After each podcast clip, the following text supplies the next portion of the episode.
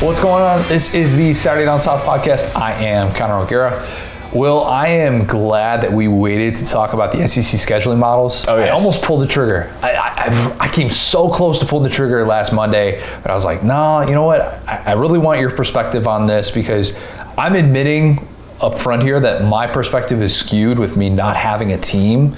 And also, I didn't, want to come out with something and then have it be cold taked by the end of SEC meetings in Destin. Though obviously we know now, we're recording this Monday after SEC meetings in Destin, we know now there is not a final decision on what the SEC scheduling format will look like once Texas and Oklahoma join the conference. So that's a long winded way of saying, well, we're going to have some fun today. Heck yeah, man. I'm pro fun. Yeah, pro fun as well. Yeah, we need to have a little bit of fun with some of this stuff. Uh, so we're going to go through all that. We're also going to catch up with Josh Pate and talk about a lot of different current things. and we've got a little something different in Bold and Brash. Arch Manning is in the midst of his official visit, so we've got an Arch Manning edition of Bold and Brash. But first, I'm going to call this the great SEC schedule model debate of 2022. Probably going to extend into 2023. Catchy. let's let's be honest. Yeah, uh, it's a little wordy. It's a working title. We're not fully committed to that yet. It's like the Michael Scott's Dunder Mifflin Fun Run for the Cure. I remember the first time I saw those shirts, Mm-hmm. and I because it was before I was watching The Office, and I saw somebody wear that shirt. I'm like. Why why didn't they come up with a better name? That's, like really. That's so stupid. Uh, I, I got the joke eventually.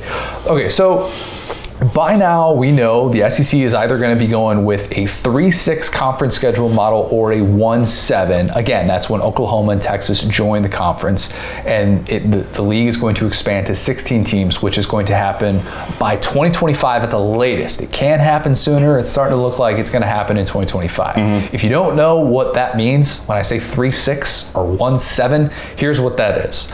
3 6, the 3 6 model would mean that you get three permanent rivals and that you'd face them every single year, and then you would have six rotating home and homes.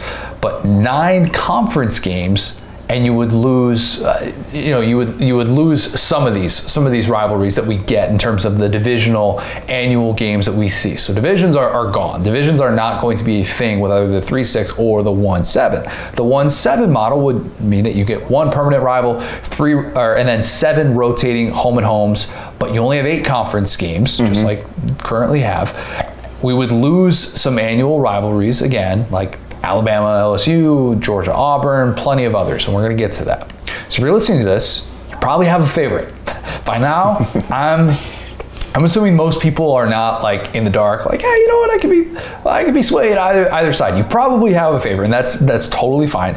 If someone tells you though that this is obvious, they are overlooking something that we're going to probably address on this podcast. That's, that's my goal. I want to bring up the point that, that maybe you haven't thought through, or maybe at least at one point during this, you're going to say, oh, yeah, you know what, actually, maybe I should consider that as well with this debate. I have a lean, I definitely have a lean, uh, but it's by no means like a slam dunk thing because there are so many moving parts with this, and that's what we're going to get to it's not as easy as saying, well, you know, do what you can to keep the non-conference rivalries, or do what you can do to keep those number two and number three rivalries within the conference. There are a lot of personal agendas here. We know that. Mm-hmm. Seth Emerson reported that Kentucky, Mississippi State, and Arkansas want to stay with the eight-game conference schedule, while teams like Alabama and Florida they're pushing for the nine-game switch. That apparently came out in Destin, where the initial thinking was, hey, let's make the switch to the nine-game conference schedule. Then later in the week, there was a bit more of a push for the eight game conference schedule, which means now we're not going to have a res- resolution on this deal. Probably not going to be in the fall. Maybe it's going to be even later than that.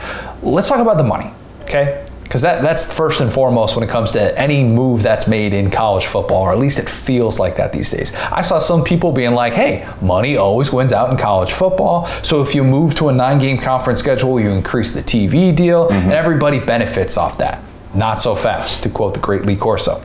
Ross Dellenger reported that ESPN media rights deal actually wouldn't change at all with an eight game conference schedule going to a nine game conference schedule. So that's not, not necessarily going to be a part of that in these negotiations. We know that it's going to be a massive contract with Oklahoma and Texas on board, but this belief that the SEC is going to have some huge difference in TV revenue based on an eight game or a nine game conference schedule is actually wrong. Like there, there's not necessarily that obvious proof there. Of course, the Big Ten has been operating under the belief that this is the best way to go for a while.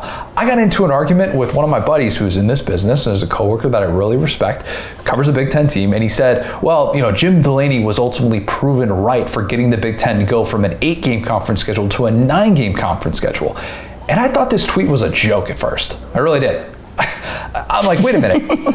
In what world does that make sense? The Big Ten switched to a nine game conference schedule in 2016 and then watched its conference champ get left out of the playoff in three consecutive years. That's bad. That is not a sign that it worked. Remember when Ohio State won it all in 2014? That was with an eight game conference schedule. Yep. The only time any Power Five team won a playoff game after playing a nine game conference schedule was 2014 Oregon. Let me repeat that. I don't think that's known by many people. Mm-hmm. The only time any Power 5 team won a playoff game after playing a nine game conference schedule was 2014 Oregon. We're excluding 2020 because conference schedules were all over the place. That much we know. But all these people saying that a nine game conference schedule is obvious, they're overlooking the fact that in the playoff era, the numbers are so unbelievably skewed in favor of the teams with eight game conference schedules. Let me tell you what those numbers are. I dug them up. Remember, we're excluding 2020 as we're talking about this just because it was all over the place that year. Mm-hmm. Power Five conferences with an eight game conference schedule made the playoff 15 of a possible 16 times. The ACC missing this past year was the first miss for an eight game conference schedule. Meanwhile, Power 5 conferences with a nine game conference schedule made the playoff just nine out of 19 times. It's less than half. Mm-hmm. So if you're still not convinced, consider this stat. Power 5 conferences with an eight game conference schedule are 13 and 4 in playoff semifinal games, while Power 5 conferences with the nine game conference schedule are 1 and 8. Ooh. Excluding. Tw- yeah, not good. But wait, there's more. Excluding 2020, there are seven national champions in the playoff era. Every single one of them played an eight game conference schedule. Why do I bring that up? The, the SEC has always, always, always, always made these decisions with the playoff in mind. It's all about the postseason. Mm-hmm. The Big Ten likes to brag about how proud it is for playing a nine game conference schedule and talk about its level of competition. Buddy, the Big Ten has one more playoff game won in the last seven years than you and I combined. Okay? I don't want to hear that from the Big Ten. I don't want to hear that as a point of pride. I just don't. The SEC is accounting for the changing discussion with the playoff. Mm-hmm. That's why we're at this stalemate. If playoff expansion was absolutely imminent in 2026, and we knew that was going to happen, about 11 months ago, it was looking very likely like, hey, 12 team model, that's going to happen. We're going to see the playoff field expanded. It's coming.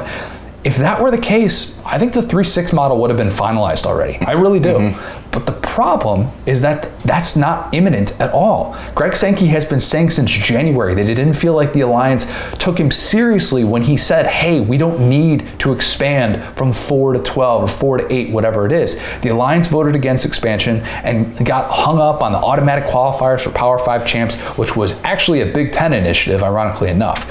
They continue to turn to that and say that all conferences should have the same reward, even though we've got two decades worth of data to show us that not all conferences are created equal equal. We've talked about that. Sankey is like, hey, we'll stay at four. If that's the move, and if we don't get a, a, change in the vote by 2023, which is when they want to have the playoff model kind of settled down for the future, think about this. The SEC could have a 16 team super conference with a 14 playoff. That's dangerous, man. That just is. You just have That's the whole playoff and just discontinue the rest of college football, really. Yeah, I mean, like there are certain moves that you have to be aware of, and that That's hurting your potential playoff risk as it is with an eight game conference schedule. But making a nine game conference schedule makes that path that much tougher. Remember that not everyone is set on having a nine game conference schedule. It's not like we've had the other four Power Five conferences all announce, hey, we're going to the nine game conference schedule starting in 2025 or starting in 2026. Saban brought up the point that they need to see what the other leagues are doing because if everyone switches to an eight game schedule, why is the SEC suddenly playing a nine game conference schedule with a super conference? Right. Also, why does the SEC have to be first? Why can't someone else take that on? If the SEC announced a nine game conference schedule this past week, what's stopping the teams in the alliance, the conferences in the alliance, I should say, mm-hmm. from going, hey, let's actually go to the eight game model and watch the SEC just kind of shoot itself in the foot and have all, you know, kind of eat its own? Think about it from this perspective. Will, you, you're a big Madden guy, NCAA, Sure. right? Yeah. Best scenario when you're playing, you're on defense. Mm-hmm. You're playing against someone. It's fourth and two. You're on defense. Running, running the three three five as one does. But ideally, when you're when you're picking your play, you're like, please punt. I don't want to have to defend fourth and 2 mm-hmm. I don't want to have to mess with that. If the SEC had announced that it was playing a nine-game conference schedule this past week, the alliance is sitting there thinking, perfect. Our opponent just punted on fourth and two because there's now a world in which we could have this four-team playoff, and the SEC is playing in a nine-game conference schedule with this 16-team super conference. All right. On the flip side, if literally everyone else is playing a nine game conference schedule and the SEC is still like, hey, we want to play an eight game conference schedule, probably not the best look. Uh, You know, it'd be different than the first part of the playoff era because the SEC has always had at least one other conference doing the eight game conference schedule, right? Uh, it's been the ACC throughout, the Big Ten was in the first couple years, and then of course they made the switch. Obviously, if there's any conference who has a legitimate argument to play fewer conference games, it's the one who won the last three national titles, and it's the conference who had its champion reach the title game in 15 of the last 16 years. Right? I get it from that standpoint. Yeah. Wait, really quick. That's- so that's if the- we subtract Ohio State from the whole nine game debate, I Oh, mean, buddy. it's like because that's the Ohio State's recession proof. Like they're a team that you can make them play ten conference games, they'd probably still find a way to sneak in every here and there. It's just kind of Michigan that that like last year who got dog walked by Georgia, like because like as bad as those numbers are. Like they're all Ohio State, right? Michigan State got shut out, of course, in 2015. Connor Cook couldn't happen to a better guy, yeah. Yeah. So it- it's been rough. Yeah. It- It's been real rough. And what's the sign that that's turning around anytime soon? Uh, you, you can't really point to that. So the Big Ten has not perfected this path to the playoff. The SEC has. It absolutely has. Not only does it have the best talent, but it makes sure that it doesn't do anything stupid. Okay, That- that- that's what you need to have on a yearly basis. And just because you dominated the sport before doesn't mean you can't do things to, to hurt your chances moving forward. The SEC's goal is to be able to have two teams in the playoff, all right? Dominate non conference play, win these non conference showdowns. If that means having an eight game conference schedule, guarantee that your conference champ is getting into that field and not showing up there with three losses and then having some sort of debate about that. That's the key to this whole thing. Mm-hmm. I'm not pretending that there isn't downside to the 1 7 because there absolutely is. And if you can tell by this point, yeah, I'm leaning to the 1 7. I'm definitely leaning to that. And I feel like I'm in the minority by saying that at this point. Selfishly, though, like I, I, when I see the 3 6, I, I want more competitive football games. I, I mm-hmm. want that. If you told me, hey, Mercer is being replaced on Alabama's schedule with Oklahoma, I say, yeah, sign me mm-hmm. up. I'd love to see that. Cake week, it, it would take on a different meaning if we had more of these loaded weekends. It really would. It's weird to think that we could ever live in a time in which Alabama LSU or Georgia Auburn, Florida LSU like doesn't happen. I love those games. I do. They're great. They're not going away though, even with the 1-7. But having a 2-year stretch where they don't happen would be an adjustment. And I'm not saying that's an easy thing to move past. Will, if I told you that LSU is not going to play Florida and Alabama every year, but it'll instead have that annual game with A&M. What's your reaction to that? Well, so my question was going to be which one are they picking as LSU's rival? Because LSU is the side piece for so many SEC teams. Seriously, like there, you know, there's a rivalry with Arkansas, there's a rivalry with A&M, there's a rivalry with Florida, Auburn, Alabama. Like you can go up and down the list, and for some reason, Cajuns just want to smoke with everybody. So anybody who's receptive to said smoke, they just have a little Wikipedia article about it now. Um, so, I mean, man, for me personally, like, uh, I mean, weighing all sides of it, you know what I'm saying, or just that one specific question? Just that one specific question. If if the one is A and M, if one seven is settled on, because it looks like that would happen by default, and Yeah. you know may- maybe the one seven shouldn't be A and M LSU. It should just be Jimbo Fisher's nephew versus Kevin Faulk. I like our chances. Uh, yeah, I mean, so me personally, man, I mean, I, I'm taking one seven every day of the week. I don't care. This is gonna sound bad, but I don't care. I watch LSU go through the hardest schedule ever and go undefeated, and then I watch, you know, LSU's had very good plus years, like the Mettenberger years, that you know they have to play Georgia cross conference and they lose in Athens, and it's like I look at. We talked about it on one of the last pods about Ohio State schedule coming up. That's just cupcake, cupcake, cupcake, and as an LSU fan, I'm sitting here and I see Auburn and LSU and Alabama every year at the top of the strength of schedule rankings. And I'm just like, why do I want this? I've grown up with this every year. The goal as a fan is for your team to play as well as possible and for your opponents to play as poorly as possible. So as a fan, I would rather A&M was a team that LSU has historically dominated. Yeah, it's been about 500 since Jimbo got there, but if you totally remove all context, whatever. But if you tell me, okay, there's Alabama, which as much as I, you know, love my LSU Tigers, that is a game that we just can't win. If you tell me you take that off the schedule and LSU, Okay, yeah, yeah. LSU, because I was so jealous during the Dan Mullen years of what Florida was able to do by winning 10 games a year, not having to play Alabama, just top 10 ranking every year, while LSU would have to play Alabama, would have to play, you know, another team, Florida, Georgia, and they'd have six ranked teams. And by the end of the year, you're looking at this LSU team like, you guys are a 9 10 win team and you feel better than that. And it's like, I, I personally, as much as I've loved some of those games, I've loved, you know, the Ole Miss game in 20, uh, like the 10-7 game in like 2014 that they upset Ole Miss, or one of the floor, like the the shoe game or whatever. I would much rather an average to above average LSU team be looked at as an eight nine win team as opposed to fighting for their lives and being dumped on. When we watch these other teams like previously, you know, Oklahoma, Ohio State, getting to play, you know, the bottom feeders of their conference, and I'm sitting here going okay, so we have four ranked teams in a row. How does this benefit us? Because Right. if you lose two, you're done. You know what I'm saying? Like, and they could lose one, which is impossible. You know, and and and suddenly they're still in. So I just as a fan, as a person who wants my team to succeed, yeah, get those rivalries out of here. I don't want to play Alabama. like, who cares? Yeah. Okay. So so that's that's what I think is interesting, and I, I think, and I'm not. I think there are plenty of people who don't want to see their second and third rivalry go away. And when we say go away, we just mean not happening on an annual basis. Yeah. There's going to be two-year stretches where something like that wouldn't happen.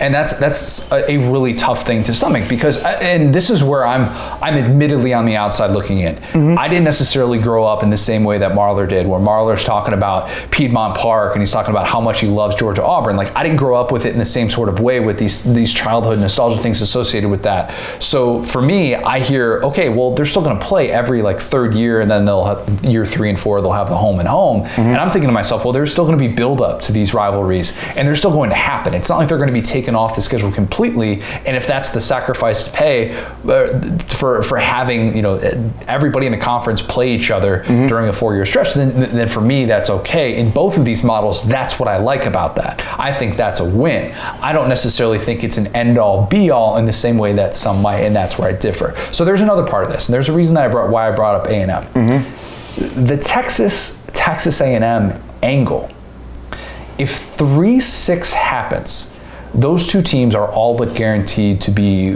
one of each other's three permanent games Yeah. I, I think we can all kind of agree on that but there's a world in which 1-7 happens and A&M and and Texas are in the SEC and not playing on an annual basis. And I, I've seen Andy Staples talk about that. I've seen others be like, that's just absurd. That's why 1 7 shouldn't happen. To me, though, because the, the assumption is that Texas would play against Oklahoma, and then you know mm-hmm. I, that that would take precedent, and, and you would have probably LSU A&M, like we just talked about. Right. Okay, I, I hate that. For, for what it's worth, I think that's stupid. That, that seems really stupid considering those teams played every year for a century. And even as teams in the same conference, they're going to not play every year. Like, that would suck. I've got a solution, though. Oh boy. I've got a solution to make sure that they play every year, no mm-hmm. matter what, regardless of if we're doing 1 7 or if we're doing 3 6. Take a page out of UNC Wake Forest. Okay. Think to yourself, what, what are you talking about? Football? Are we still on football? We're talking about yeah. Two programs in the same state did not like the fact that the ACC scheduling and the way that it broke down, they went essentially like five years without playing each other because they weren't in the same division. Right. So what did they do? They scheduled each other for a non-conference game last year. Non-conference game.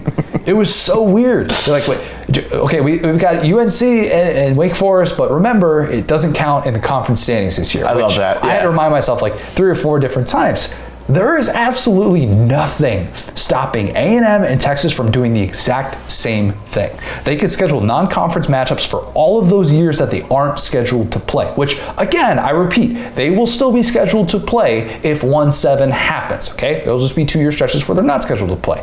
But remember, Texas has been playing the nine-game conference schedule, so if they're moving to the, the 1-7 with an eight-game conference schedule, mm-hmm. there's an opening. There's just by default an opening. A&M could face Texas those first two years in 2025 and 2026, and then after that, A&M has at least one opening every year in their non-conference schedule to make that happen. So they would not need to even cancel a single non-conference matchup. If those two teams are actually serious about playing each other, which I've listened to Ross Bjork, I've seen Chris Del, Del Conte talk about this, and they're like, "Hey, we're going to get each other on the schedule, but yeah, it's just not lining up. Whatever." This game of chicken has gone on too long Yeah. play every year, scheduled as a non-conference game, regardless of what happens with this scheduling model if the 3-6 does not happen. I don't want to see any of this back and forth. You've got the tools in place to make it happen. Do it. Okay. Well, hold on. But they see the thing about them, and I don't feel sorry for them at all, is because they haven't played since 2011. So if they wanted to play each other, they could have put that crap on the schedule 10 years ago, and they could have done exactly what you're talking about. But if it's up to them, they're not going to do it, and that's fine. Because at the end of the day, A and M, uh, you know, they were hesitant at the beginning. Oh, I don't want all this, all these Texas guys coming in here with all their money because we're the Texas team with all the money. So at the end of the day, I'm not worried about either of those teams because they've been staring at each other from across the middle school dance for over a decade, and they can figure it out on their own time at this point. Yeah, but this, this- so in the beginning of that, there's hurt feelings, and uh, like I, I understand that to a certain extent, and one doesn't want to give in because there's there's power dynamics at play there. I, I, I get that. It's gotten to the point now where okay, you're going to be playing anyways, Right. Yeah. It- th- that band-aid's coming off. Yeah. So if you're going to be playing anyways, then why not try and do what you can to make sure that it is an annual game? Uh, can be a non-conference game. I promise you, fans will still go. That will still sell tickets if that's what you're Oh, worried yeah. about. That would be incredible to be able to see that. It'd be a unique little wrinkle with this matchup to kind of uh, you know bridge the gap between this this time in which they weren't in the same conference and they were at odds. It'd be a really cool way to see them kind of come back together, and it would add some new juice to this rivalry. And I would love to be able to see it. Oh, yeah. So that's kind of a separate one-off thing with this whole scheduling model and all that because I've just I've seen that thrown out there as a potential negative, and I wanted to, to, to make sure that that solution is on the table just so that people aren't thinking one seven means the death of A&M versus Texas on an annual basis. Mm-hmm. There's another underrated moving piece with this whole thing, and why I brought it up with A&M and their non-conference scheduling. These non-conference schedules are absolutely packed. Mm-hmm. They are. I praised Bama, Florida, Georgia for doing away with the 2010s model, which was, uh, and Georgia, you know what? Georgia was really not guilty of it. It's it's more of like a Bama, Florida type thing, of not really being willing to do the home and homes mm-hmm. in non-conference play, and just doing one non-conference matchup per year. Georgia has loaded up the schedule a big time, more than any SEC team, more than any team in all of college football with their future scheduling. Go pull up on FBS schedules Yep. right now and look at what Georgia's got in the cooker for the latter half of the decade. It's unbelievable. But get this Georgia from 2025 to 2031 has just two remaining available non conference slots available. Okay? As in, they have four non conference foes lined up in five of those seven years from 2025 to 2031. And from 2026 to 2031, Georgia has at least three Power Five opponents in non conference play. I mean, it's totally different than what we've seen from the last decade plus. Really, any time before now. There- There's Yeah. never been a time in which the schedules were that loaded. Why is that significant as we talk about these scheduling models? Because if you're going to be playing a nine game conference schedule, you're going to have contracts broken. Yep. Teams are going to have to eat at least some of that money if they can't rework these deals, which is by no means a given. Think about this if you're Mercer, right? Like you could reschedule, sure. Like if, if they call you up and say, hey, you know, uh, kind of we're kind of overbooked now with this new nine-game conference schedule. Sorry, can we move this to 2035? If you're Mercer, you can get that check from Georgia because they're the ones who are breaching the contract. So you can pick up your seven figure deal, your $1.6 million, whatever it is, mm-hmm. and then you can turn around and double dip. get a 1.6 million dollar check from Clemson Yep. and go play a game on that day, and you've essentially doubled up. So there's really not a whole lot of incentive to bend over backwards on their part. And if the SEC teams are the one breaking the contract, they're the ones who are going to have to figure this all out. I was curious about this, so I looked it up. From 2025, which is when Texas and Oklahoma would join the SEC, of course, the new scheduling model would begin. From 2025 to 2031, here are all of the years in which, or the, the amount of times in which uh, an SEC team has already four non conference games lined up, right? Does that make sense? Like non conference schedules booked. Yeah. Yeah. Georgia's got five. Georgia's got five of those seasons. Arkansas has one. Florida has three. Kentucky's got two. Mississippi State's got two. Mizzou's got seven. They're fully booked. Mizzou and Auburn are the two ADs that are like, we will send these boys anywhere. You guys played a game in China? we'll send Yeah. these boys out there. We don't care. Maybe if you want to see your uh, your kindergarten kids play against Mizzou one day, good luck. But uh, yeah, get, get in line. All right. Mizzou is that buddy in the group chat who like has the invites already lined up for the boys weekend. He's like, all right, everybody, like pony up right now. It's like, buddy, this trip is happening in like three years. I'm not doing this right now. I am that guy. you know I'm that guy. Yeah. Well, it's obvious. Okay, Ole Miss has three of those seasons. South Carolina's got two. Texas A&M's got one. Do some quick math. That's 26 contracts that might need to be ripped up for those non-conference games if the SEC is going to this nine-game conference schedule. On a side note, I hope something like this gets athletic directors to stop being like, "Hey, you know, what, what should I do on this random day in June to show that I did something today at work? Why don't I call up NC State and see if I can book a matchup for 20 years from now?" Mm-hmm. Is potentially being overbooked a deal breaker for this entire scheduling model? Is it? No. But that's another headache that the majority of SEC teams would have to deal with if we're dealing with one scenario and not the other. So, listening back to this, it probably sounds like I'm really, really pro 1 7 and very anti 3 6, which I'm not. Like, I just found myself getting a little bit frustrated with so many people who assume that 3 6 was the obvious, no doubter choice. They're just thinking about like their own entertainment or like their favorite rivalries or something like that. Which, look, I, I think it was also more fun to talk about the debate for the three annual opponents for each team as opposed to doing just the one. Mm-hmm. Just the one's pretty obvious, right? That's the other thing.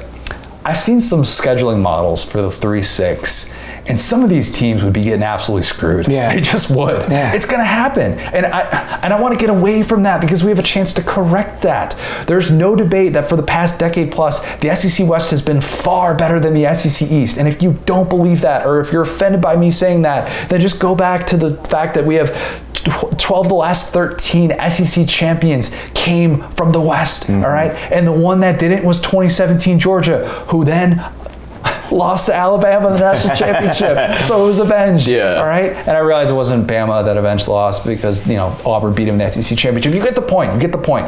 I don't want to have teams who have legitimate gripes about their strength of schedule because that shouldn't be the case if we're reworking this entire model, right? We, have a chance to get this right. We really do.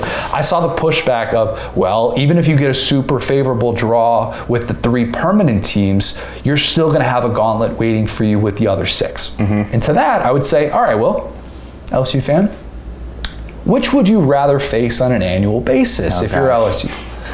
Option A is Vandy, Mizzou, and South Carolina. Option B is Alabama, Georgia, and Ole Miss. what option you want, Will? You've already heard my take. I mean, if I'm guaranteed, that's the thing about Georgia loading up the schedule, right? It's like if I'm guaranteed 2019 LSU, I'm taking option B. That's what Georgia's doing. They're like, we're going to be good for 10 years. We won't play anybody. Let's get these W's off. But if knowing what I know now, I'm taking option A. Look, you- you and everybody else listening to this, you're taking option A 100 times out of 100. Fans of that team, if, if you're if you're just dealt with the the gauntlet of those three permanent games, you're just supposed to be like, ah, well, you know what? The conference is a gauntlet for everyone. Uh, well, I guess we'll be okay. No, like, I, by the way, I, I don't know how this will happen.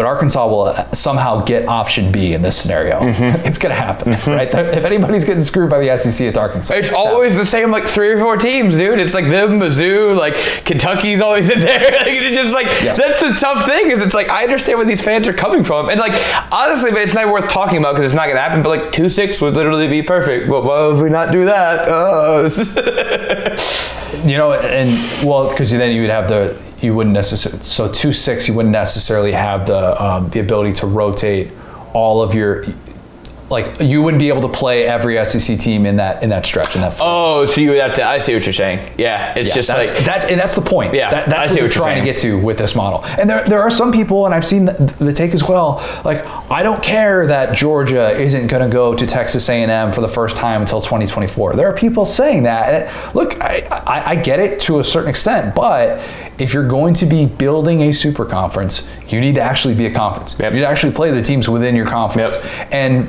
I, I saw even some people saying, well, the, the tougher teams should have the tougher schedule. I'm like, since when did this become the NFL? That's not the way this works at all. No, because then It's- that's how you get teams stuck in these weird situations like Tennessee and like USC have been in, where it's like, oh, well, we have this budget and stuff to where we're going to go out or, sch- uh, or, like schedule Oklahoma, but we're not going to actually bring the guys there that are willing to beat Oklahoma. And so it's like LSU is another great example. It's like, well, if we made all of our scheduling decisions based on 2019 and then have this team show up and lose, you can't. You can, college football you can't predict unless it's like Georgia. Like they're pretty much the only team that I'm like, yeah, you're pretty well insulated with these five stars. You'll be fine. But I don't even know. Like I said, I don't know where LSU's going to be in two years. I don't know where Bama's going to be after Saban. It's hard to predict anything more than a couple of years out, just with the way this sport works. You know?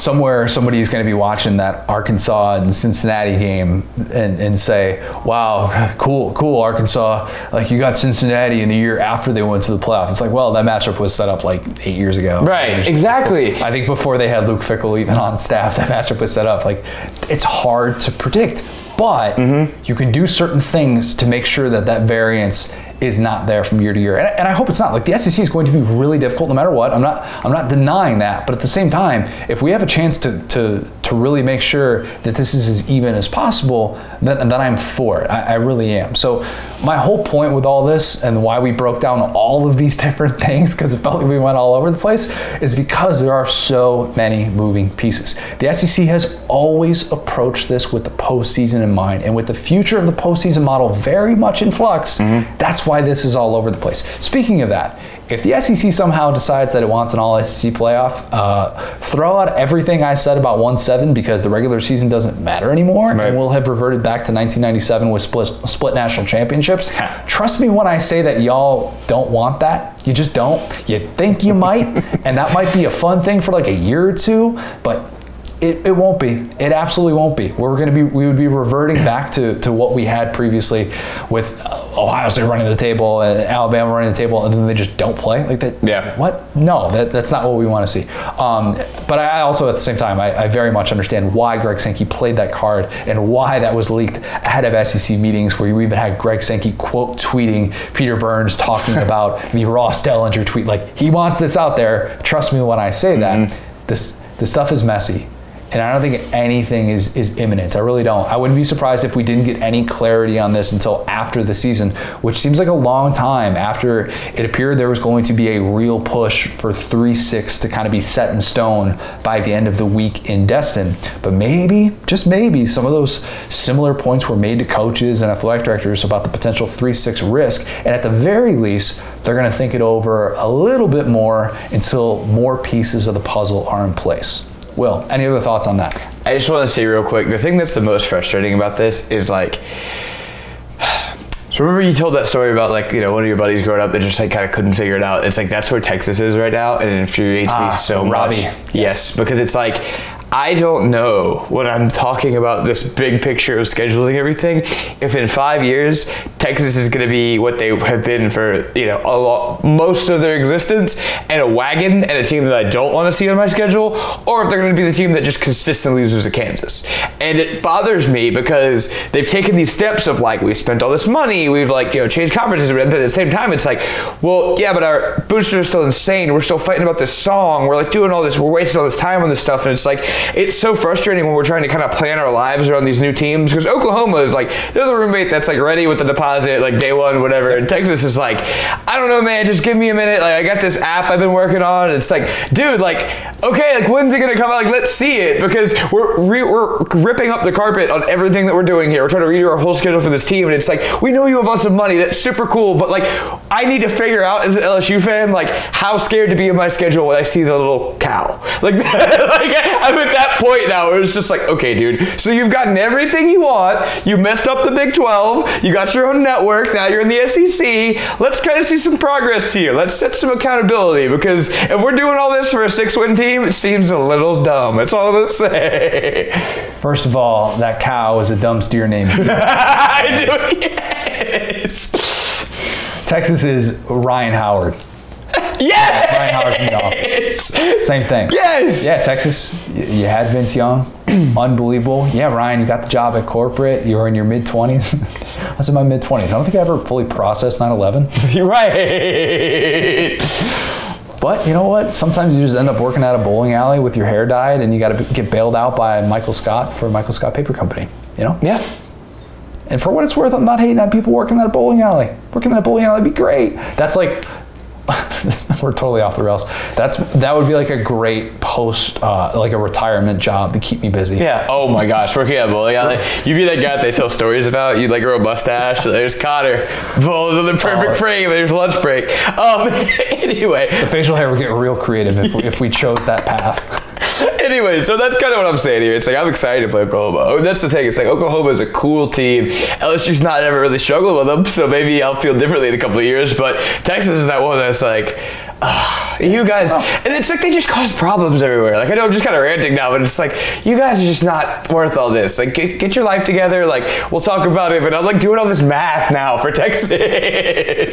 Yes. We will have a, lot more discussion probably about future SEC scheduling models, but I'm, glad we were able to do this today because it wouldn't have felt right doing that solo last week. I'd have been like asking myself all these questions, like, Will should be answering these questions. Right. Will's got better perspective as, as a fan and somebody who's got some emotional interest in this for a specific team. So Appreciate you, man. Um, of course, of course. Let's kick it to Josh Pate. Uh, Josh does great work over at 247, of course. We hit on a, a ton of different things.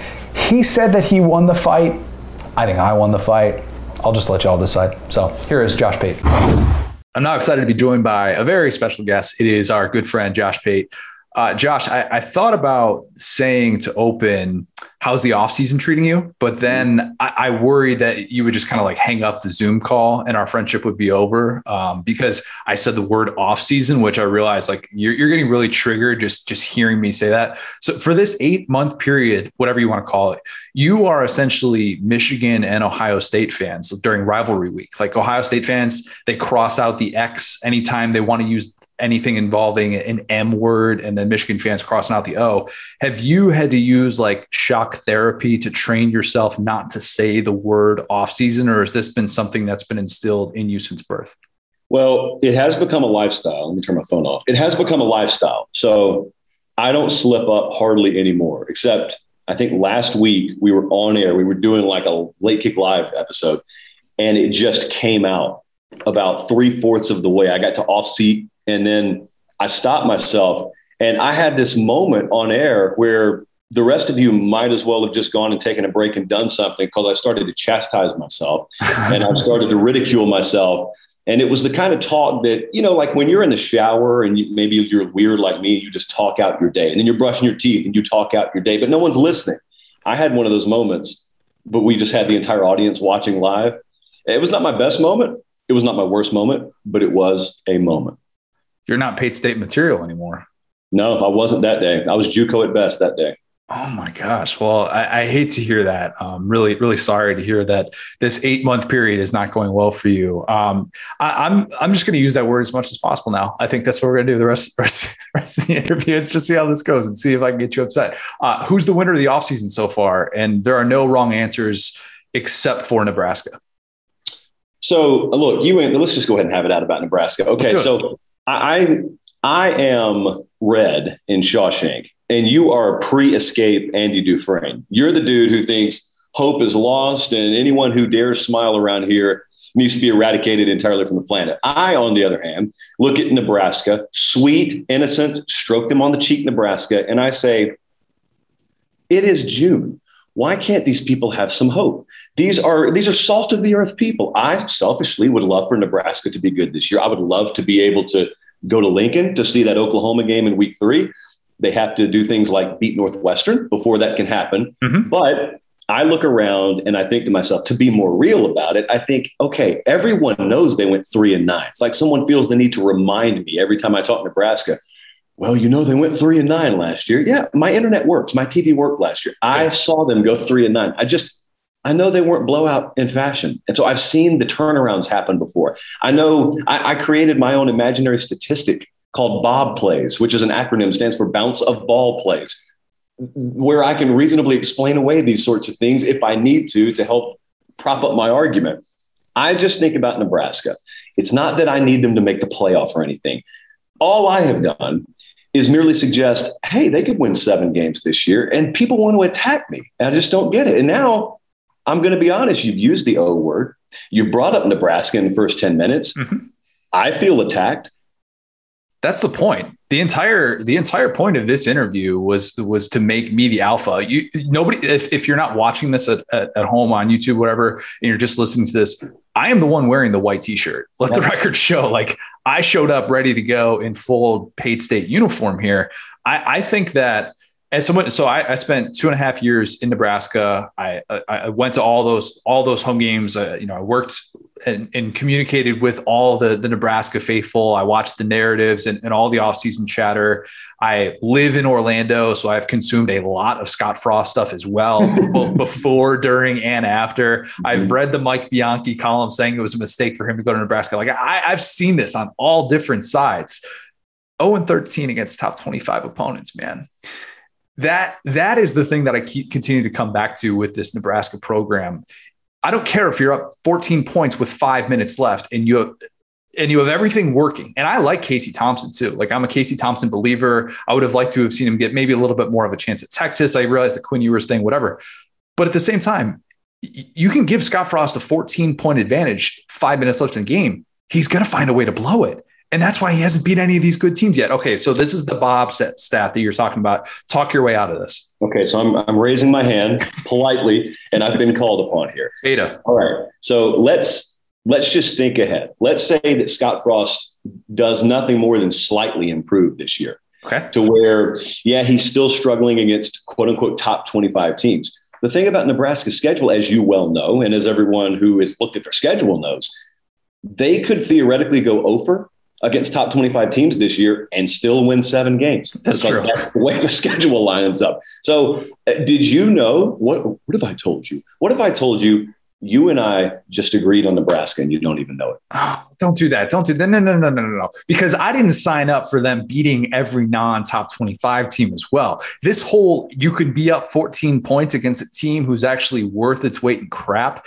actually matters as well when you're playing Northwestern and you can't close out no matter who it is. And that's the problem that I continue to have is like, you can you can tell me Mark Whipple's going to run this offense and he's going to do great things. I still would worry about Scott Frost in those last few minutes doing something ridiculously stupid. You can't trust them to, to be able to capitalize on those little things in special teams. I realize we're getting way too in the weeds here about Nebraska. there are so many people listening to this being like, dude, get to the SEC stuff. We will, I promise you. But I think we're just we might just have to agree to disagree on this. I'll put I'll put Nebraska's ceiling at six wins just to spite you. Okay, I'll I'll take the over. If you'll give me six wins. I'll take the over because I think seven is the number. Um, let me ride the fence to endear myself to Husker Nation. Seven minimum. That's the phrase I'm looking for. Seven minimum. minimum. Yeah. Okay, I, am saying six floor. You're saying, or I'm saying six ceiling. You're saying seven floor. Remember, Red. Hope is a good thing. Maybe the best of things. I was I was gonna go if you if you're gonna really talk about like who's winning the offseason, like I think you can make a case, you know, Jimbo or Lincoln Riley, Marcus Freeman, Brian Kelly. Um, I, I made the joke before we came on um, about like, hey, why don't you come on the pod and we can overanalyze some uh, some Saban quotes and see what he's warning us about. I don't think anybody would say that Saban is particularly dominant this offseason. Um, we could listen to Saban say the words, I really like the depth in our quarterback room. And we'd be like, wow, Saban is telling us that he's going to have the number one offense in college football.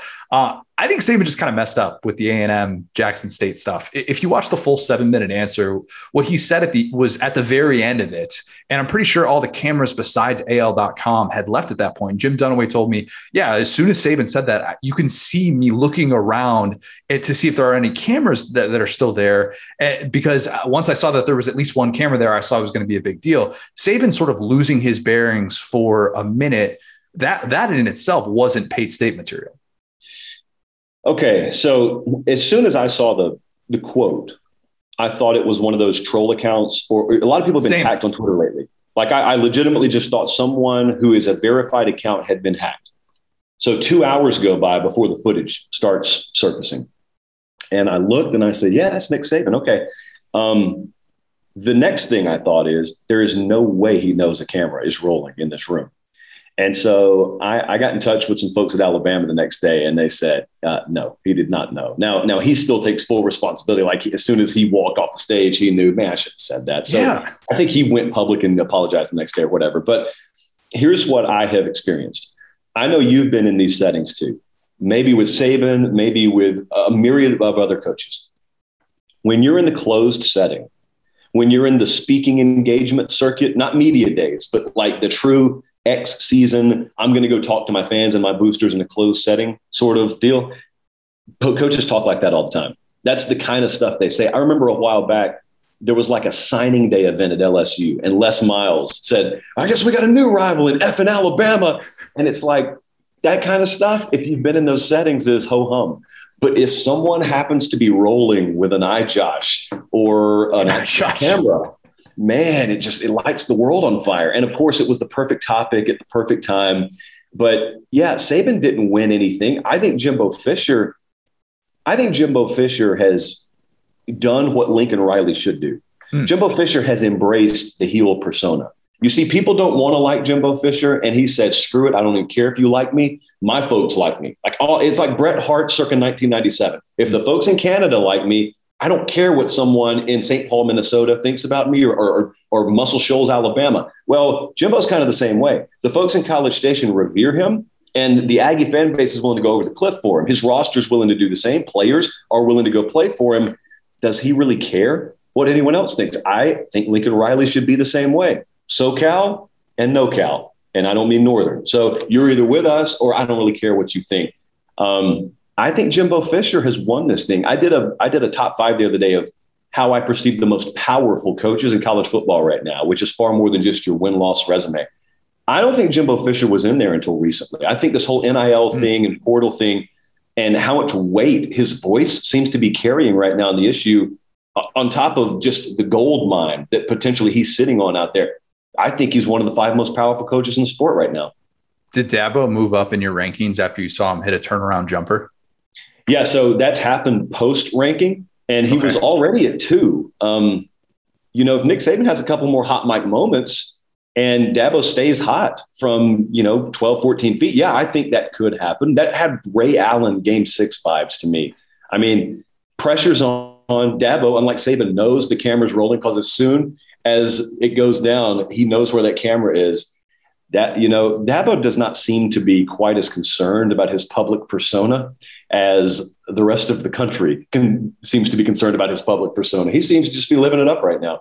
Yeah, Lars Anderson's book does a really good job of of showing you who Dabo is, despite the fact that he like it, Lars Anderson, like you said on this podcast last year, like didn't even interview Dabo for, just talked to uh, tons of people who knew him well. And that's one thing you never have to worry about with Dabo is he is unapologetically himself. I think we still have the same questions about him and what the next decade looks like and him adapting to this world of college football where his his way he's going to have to at some point make that fork in the road decision and some would say it should have come 2 years ago with the way the transfer portal is heading but I don't know that you could put Dabo at number two on that list if he's going to essentially be a quiet non-factor in the early part of the offseason. See, I snuck it in there again for you with, with the transfer portal. Is is he someone that like you you now find yourself having more questions about than ever? Because I definitely do.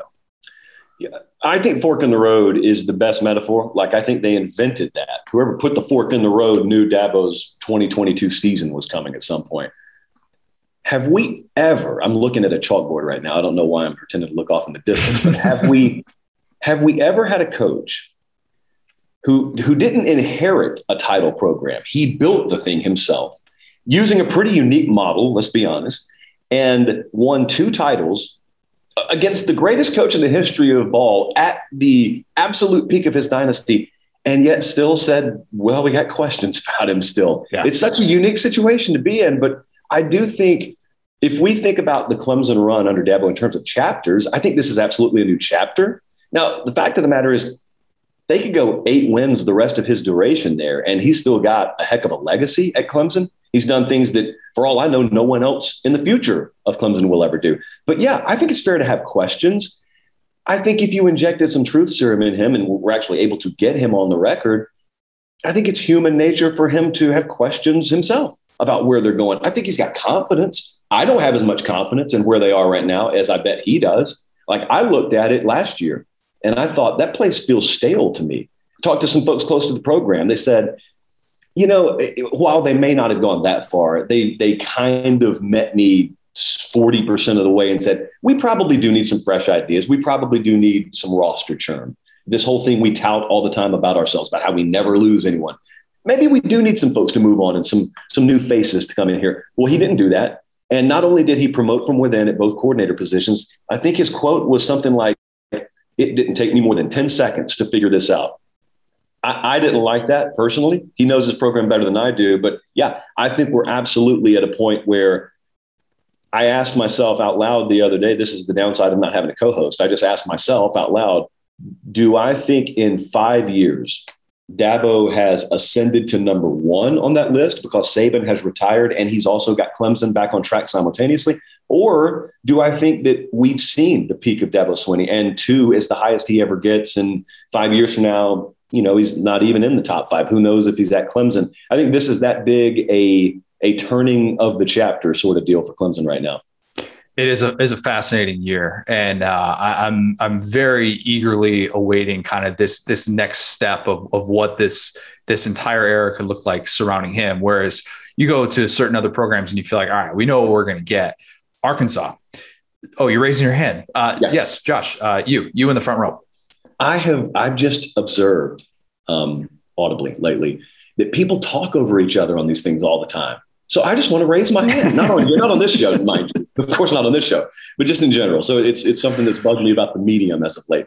So I think that when we're talking in these terms, you think about it taking a season or multiple seasons for this to play out. Dude, I want I want to give you a scenario right now. It's Monday, it's Labor Day Monday night.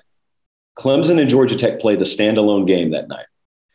What if it's halftime of the Georgia Tech game and it's like nine to seven and their offense is bogged down again and it doesn't look any different than it was last year? And let's say they go into the second half and it's sloppy and, and they're plus two turnovers and they end up winning like 16 to 13 over Georgia Tech. I mean, if they lose, it's it's catastrophic. But if they win even in an ugly fashion, and DJ does not light the world on fire. He's like 13 for 27, one to one touchdown to INT ratio. Uh, they're horrible in the red zone. This stuff we're talking about, it, it's happening in week one. People are talking about change at the quarterback position, bringing Klubnik week one. People are talking about he has swung and missed totally. This is a disaster of a coordinator shift in week one. So maybe they win 38 13 and it's no big deal. But dude, we never know what to expect in week one this stuff could start playing out as soon as week one. I like that take. It's very true because that, that carries over. It, like people haven't, people aren't going to all of a sudden be like, ah, you know what? You know, the offensive line was really bad. You know, true freshman starting running back. You know, it, no, no, no, no, no. This carries over 100%. And in that spotlight, if people are just blasting the Clemson offense again, yes, I, I, think that that that change would absolutely come, and it would come even quicker than the Kelly Bryant, Trevor Lawrence deal back oh, yeah. in 2018, where that was like first first four games. I mean, they, they were going back and forth, and it was really kind of a two quarterback system. I agree. I think they would make that change really, really early on. Um, I want to talk the Sam Pittman contract with you. It if you didn't see the news, you're listening to this. If you didn't see the news uh, last week, Sam Pittman has a new deal, five million dollar base salary. It's got all those incentives in there. Basically, if he wins seven games, he gets like a two hundred fifty thousand dollar raise and an extra year added to his deal, which runs through twenty twenty six. He cannot leave for any other SEC job, and it's still an incentive based buyout. Seventy five percent of the remaining contract or 50% if he's got a sub 500 record, which could actually just be like 7.5 million if he's fired after 2023, which is kind of crazy to think about in this era of the of the eight figure buyout. Josh, I think when when we saw that um, that he switched representation to Jimmy Sexton that that Pittman, I think maybe there was this assumption. I, I, know I definitely had it that he was going to get like a Will Muschamp deal, and yeah. instead he gets like a Mark Stoops deal that looks like a, a win for all parties. Were were you as high on, on the contract as I was? Yeah, I think it's a blueprint. I don't know necessarily that every program is going to be in a position to carry that out because of how unique the situation is, but you know, I think that all parties involved observed recent history, i.e., Ed Orgeron. I think Orgeron is the perfect comparable data point in the market right now because Orgeron was equipped to be the head coach at one program and one program only. It, it fantastically worked in 2019. It bombed totally in 2020. It's not that Sam Pittman's track record has to play out like that, but in terms of fit, these are puzzle pieces now, and there's one place they interlock. Sam Pittman interlocks with Arkansas, and vice versa. I think everyone in the room understood that. And so I just think that there were some frank conversations, no matter who his representation was going to be. I think there were some frank conversations. And they understood look, I'm not threatening to go anywhere, but I also just had a great season. And Arkansas prints cash anyway. So they're saying, we're not about to penny pinch you. We're going to make you the highest paid coach in program history. But look, we're looking at our neighbors in the SEC West alone. One of them is paying $21 million for their guy to coach at UCF. One of them's paying 16 some odd million dollars for their guy to do who knows what, probably ride a fan boat around Lake Pontchartrain today. And we don't want to be there. We don't expect to be there, but who knows what the future holds. I think it is a great uh, mutual testament to both parties involved there. I just hope, uh, for, for the sake of my appreciation for not lighting money on fire, that more programs are able to adopt this. It's just wild to me. And I remember thinking this at the time. This is not revisionist history. It is wild to me that anyone, Jimmy Sexton or otherwise, was able to get Will Muschamp that kind of buyout added into his contract when there's no leverage. Where's Will Muschamp going? Like where? He's already had a shot at Florida. South Carolina was not his first go around. So he's already had a shot. He got fired. He gets another shot at South Carolina. It's not like he's winning 10 or 11 games. He's not going anywhere. And yet they still got played. And LSU still got played with Ed Orgeron. There's no, there's no galaxy wherein Ed Orgeron leaves LSU even after that title win in 2020. So I think everyone understands that at Arkansas. It's a really good deal. And now I think it's going to be popular to root for Sam Pittman in Arkansas. It's kind of an underdog story within their division anyway. But I think people want to see. I want to. I, I want to see that that contract get maximized in terms of its value, so that other people follow suit in general, I, agree, and that that gets thrown out there a lot. I know Andy Staples is a big proponent of that. Of who are you actually negotiating against? I, I think for the most part, and especially in this Arkansas situation, like makes makes sense. Definitely does. The only pushback that I would have to that, and I'm not even saying that Arkansas falls in this camp, but like Rich Rodriguez is one that comes to mind go back to when he is starting to take off at West Virginia. I'm not saying West Virginia could have put together all the money in the world to keep him, but if they had like gone real big with him, and in hindsight, like obviously like Richard Rodriguez flamed out of Michigan, but all of a sudden like West Virginia is like, well, crap, Bama wants him, Michigan wants him what if we had just been able to kind of do right by him and give him that deal that he just couldn't walk away from? I think those things, you can't look into the crystal ball and obviously see this, but it is kind of an interesting question of like, what can these buyouts become? Like, I, I was talking to our, our mutual friend, Brad Crawford, about this, not to brag, but Brad was my coworker before he was yours. So, you know, whatever. Um, Brad was saying how, uh, how great it would be if, if all contracts were constructed like this, which in theory, like it, it makes sense. I, I, think if you were dealing with coaches and not agents, you could sell them on the incentive based raise, the incentive based buyouts. But I think agents have tilted the market with all of these 10 year guaranteed deals too much. So I, I think that Pittman's contract now is like two or three years too late to become the norm, at least across the board. Because now if Mel Tucker's getting 10 years guaranteed, I, I think that's that's just kind of the way that this is heading. So you got your hand raised. How do you feel about this whole deal? So also there's this other baby elephant in the room that could become a giant elephant in time. no one knows where player compensation is going. Great point. I am I am of the belief that the SEC, whoops, that the SEC or, or maybe the Big Ten and the SEC may be moving towards a world where they understand in order to make sure NIL doesn't burn the sport to the ground as we know it, we're going to need to get proactive like we should have 20 years ago. And we're about to sign these massive TV deals. The SEC already has, the Big Ten is about to any millisecond now. And uh, those TV deals, for those unfamiliar, all you need to know is every member institution in those conferences will be cashing about a $100 million check per year just because they have an SEC helmet sticker on and, and that TV contract says so. So, what I, and this is where it ties into coaching salaries.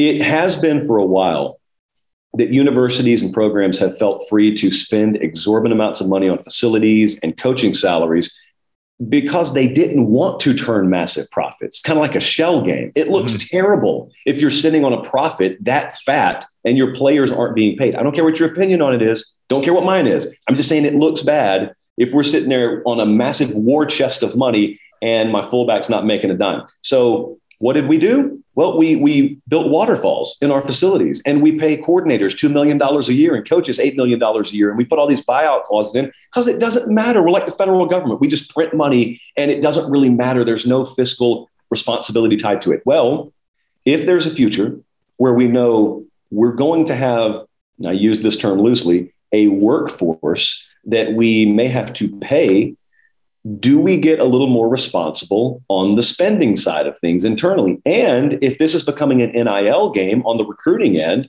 and a lot more of our financial resources need to be dedicated to that, do we also stop investing or hiding so much of our financial assets in coaching salaries and facilities? And do we start concentrating it more towards the player pool? Those are just some things to think about when we're talking about how future salaries are constructed. No one knows. It's still foggy. So no one really knows how that turns out you don't know this, but Jay Bilas is just in the front front pew, just at, at, the Pate State Church, wherever it is, just hands raised, like head down, just look, just feeling the gospel right now. I look, I am, I know I'm saying some things that Jay Bilas says. Jay Bilas and I are not necessarily. You're um, not at um, all singing from the same hymnal on this, if you will, because like, I think about it, and you can tell every time I talk about NIL or anything of that nature, I have trepidation in my voice. Bilas has his shirt off and he's slicing his chest with a machete and he's just screaming into the jungle like the guy in Predator. We all remember what happened to him, by the way. I just think there are some folks who wave the flag of players' rights. I think their intentions are noble enough, but I think sometimes people wave that flag of player rights and, and total free market and they don't really understand what they're asking for. That, that's just what I get scared about. I'm not against players making money. In fact, almost no one has come out and said, I don't want players to make money, even though that's the accusation. Yeah, like everybody says they want players to make money. I don't know anyone on the record right now saying, nope, no, they need to come here and just value that scholarship. That was an old school way of thinking. No one verbalizes that anymore. But what some people, myself included, do look at is, boy, I'm not necessarily the biggest fan of gymnastics, but I'd like for it to be around for as long as we can have it around. And if you really want to go free market, then let's talk about free market. If that's not a revenue generator in the free market, it dies. So, how free market do you want to go with all this? That's all I ask. Let's get a little weird. You're a big storm chasing guy. What is, who is rather, the best storm chasing team this year? Like the team that you can't take your eyes off of but it's a natural disaster. And I see it with you leaning back right now. You're like, I'm so upset I didn't come up with this as a segment because it was just sitting right there for you and you didn't have it. Look, I'll steal it. I don't care. I, I love stealing things. In fact, the segment about Arkansas, I stole from Crawford. So you say he came oh. on the show, I just stole it from him. No big deal. Um, I'm going to go Texas. There you go. And I okay. think this is an easy answer. It's great storm chasing country, but I also think that however it goes at Texas this year, I think that is the most interesting program to watch. Easily among the majors, it's the most interesting program to watch because there, there are so many ingredients in the blender, but they haven't hit blend yet. They just threw a bunch of pieces in from the transfer portal and they took a bunch of pieces out. They've overturned something like 40% of their roster. From last year to this year. And it's just, you've got the number one quarterback from two cycles ago in there. We think he's going to start. Uh, we got a couple of receivers from Alabama. Um, I don't think that they'll necessarily see the field as early as some do. Hmm. I'm just going to leave that there. But okay. there are a lot of new pieces. Okay. A lot of new pieces there. Everyone thinks it's going to blend out into this perfect smoothie. Well, not everyone. A lot of people do. And I think there's still going to be some volatility there. That's going to be a team that when they're on, i.e., the first quarter of Red River last year, you look at them and you say, my goodness, Sark, not one, not two, not three. He's going to do the LeBron title count. But then you get to the second half of that same game. It's like, who who hit the e brake? Are we going to score again? What's going to happen? So I think it's Texas, man. It could be it could be a total boom or bust situation for them. The smoothie, you're a big protein shake guy, I assume, right? Absolutely. Okay, yeah. The smoothie is going to have some chunks in it. Oh, right? Oh, yeah. Like that's that. That's. I think it's fair to say, especially from a defensive standpoint, like they're they're not turning that around year one. My choice would be Auburn. Now, I, you could probably say this in most years, so I, am kind of defaulting here a little bit, but this is going to be wild. I, I, think I'm going to make a little bit of a comp for you. I want to see where you stand on this, and I, I don't want to trigger Auburn fans by saying this. When I covered Bo Pelini, I remember going into that final year, 2014. He had the cat stuff where he's holding out the cat at, at the oh, spring yeah. game. Yeah. Uh, unbelievable, like funny all time moment. He's doing the faux Pelini thing. He's playing into that. And it almost seemed like there was a perception change among the fan base that offseason. Like he was doing this speaking tour across the state. And I remember talking to fans about how he had sort of like won them over with, with some of his personality initiatives. But that was easy to say in May. And remember, it's the offseason. I told you I was going to say it as much as much as I could. Um, when, when so for those who can't see, Josh is plugging his ears right now.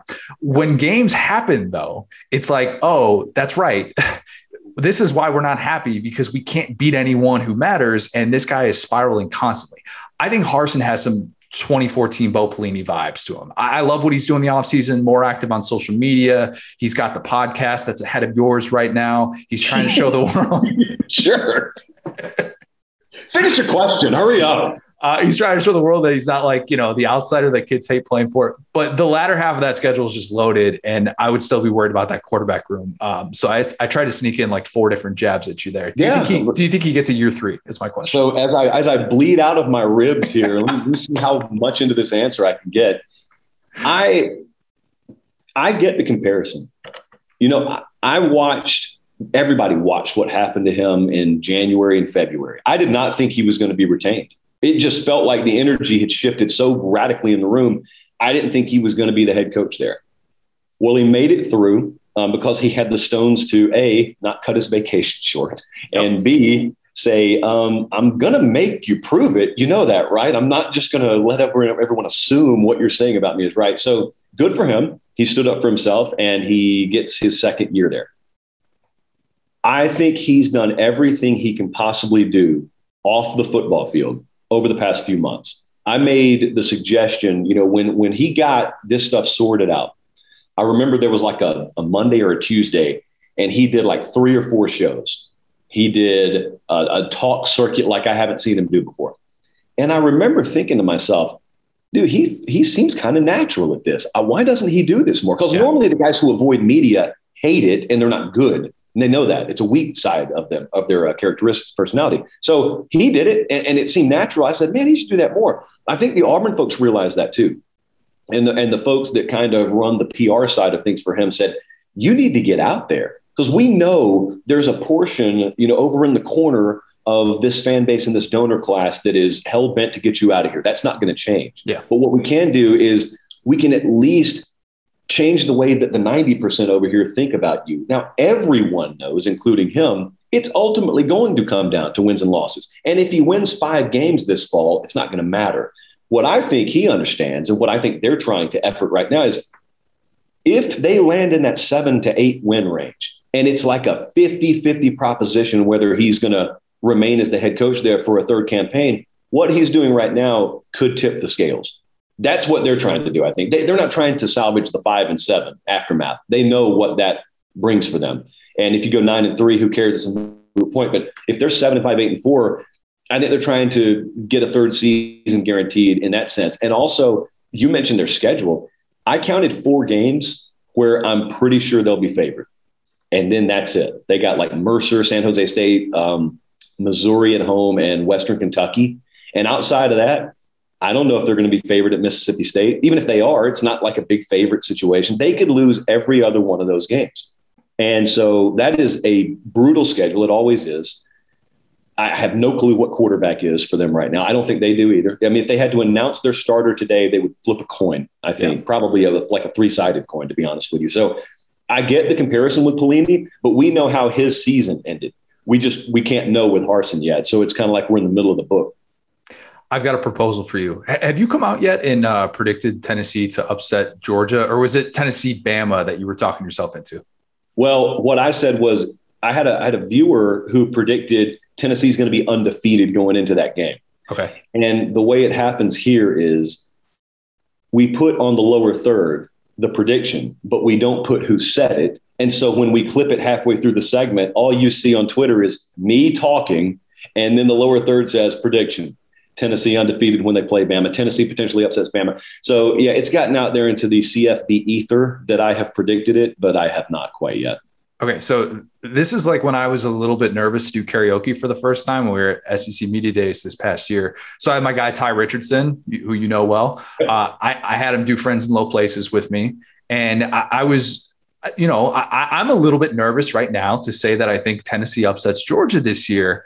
But I feel like if you can get on board with that, we can just take on all the haters together. We'll get up on stage, we'll do Garth, and we'll do it right. Did you hit the lowest point? Like and I'll be okay. Can yeah. you do that? Yeah, it's easier to go for the low than to go for the high all day. Like really? Yeah, yeah, because you, you can just get to a certain place with the mic where it just kind of sounds a little bit better and you can just kind of muffle it more. Whereas if you're going for the high, you've really got to pull it away. Watch people in concert when they go for the high notes, they'll slowly oh, yeah. start to pull the mic away as well. But I, I wasn't even willing to do that. But low notes, yeah, we can hit those. I'm thinking Janet Jackson, back portion of her career, saw that many yeah. times. Big Janet guy here. Yeah. So um, I'm going to need you to do me a favor and restate the question. I forgot it entirely. Okay. Um, Tennessee upsetting Georgia.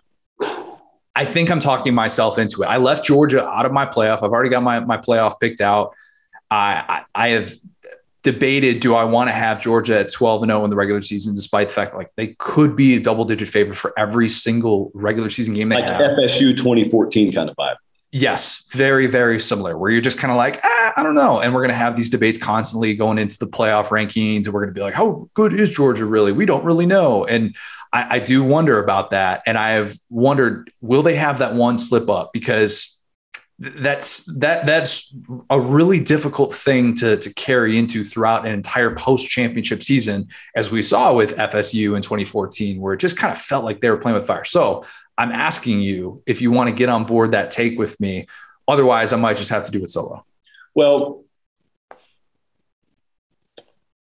I here's what I will say. That game's in Athens, correct? That game's in Athens, yeah. Okay. I think that the opposite of what people believe is true is actually true here. I think these teams, like the big teams, Georgia, for example, here, coming off a title season, I think they're more vulnerable at home than they are on mm. the hmm. road. I think those teams get locked in on the road, dude. But at home, I think they're more vulnerable. So if I will say the highest percentage chance of them being upset this year, I do believe is the Tennessee game. Um, hold on, I am looking at my phone. It's June 6th. I'm not ready to say it yet. Okay. Because it's June 6th. Um, I still got fences to ride at this time of the season, but yep. as we get closer, I can see it. At this time of the season, I see what you did there. I see. I see the word you avoided. Um, okay, I've got, uh, I've, got uh, I've got director Colin over here, who, for all intents and purposes, the audience thinks doesn't exist but he heard me talking Tennessee. And since it's not our show, he's allowed to exist. So there he is over there. He's, he's sitting there behind you, like, hey, save this. Don't do not come out with this on, on not our airways. I get how that works. Yeah, yeah, no, no, we can't have that. I understand that. I understand that. Um, last one for you. When when is the uh, the Hanes deal coming in for you? Is that is that imminent? Are you in talks? Okay. This I've never used this word publicly. I am vexed by this terribly vexed. We have a partnership with uh, Academy. They don't sponsor this show. Oh, you do? I've, I've never heard that before. No, no. Uh, but it, little known fact Academy has a small role, very small role on uh, Late Kick. But I think about how natural this is. I wear the same white t shirt every show. How in the world an apparel company has not come to us and said, Hey, here's a check. Just make that our t-shirt. Like I would dive into that. We turn down advertising potential all the time uh, because I have a right of first refusal on it, and I don't want my show to look like a NASCAR. But also, I want it to be natural because I don't want to do like boilerplate ad reads. I, I hate listening to that. I don't want to do it. And since they pay me a salary around here, I'm not dependent on ad money. So I only take the ones that we want. I will openly I will get down on my hands and knees in front of an apparel company. That's how bad I want an apparel company on board. And I am willing to absolutely trash their competition publicly. I'll do it. I, they say that some men don't have a price. I do. I'm for sale. For sale. You might as well put it on. There's plenty of room here on the forehead. I'll just put it on my forehead. Okay, I've got two two quick proposals for you. One is cuts. Are, are you aware of cuts? Have you been targeted by them? Have you seen what they're about? I have I've heard of them. I have not used their product as of yet, but I'm open to it. Fantastic product. You can wear your white tees. They have the highest quality t-shirt like on the market. It's fantastic. I, just shout out to my brother, got me a gift card like back, you know, Christmas or something like that. I can't remember when it was. Basic tees, you can stick with the brand, but it just cuts clothing. And that way you can wear your basic white tee, or you can mix it up if you want to bring a little color in. If you want to go blue, you're feeling frisky one day, and you can have that. So that's a potential. I'm just saying if they, if they call you, don't exactly turn them down. They've got some good things that I think that would be in your wheelhouse.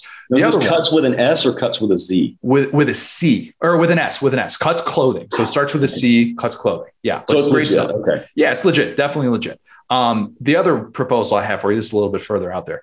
If Joe Moorhead wins a New Year's Six Bowl at Akron in his next in his next three years, can you become a full time winter jacket guy to rep the zips, like with with a zip up? It could be like a starter jacket or something. Oh wow! Well, this this scenario has already been on the tip of my tongue. You know, if yeah. Akron wins a New Year's Six bowl game in the next three years, I just didn't know that this was the route we were going to go.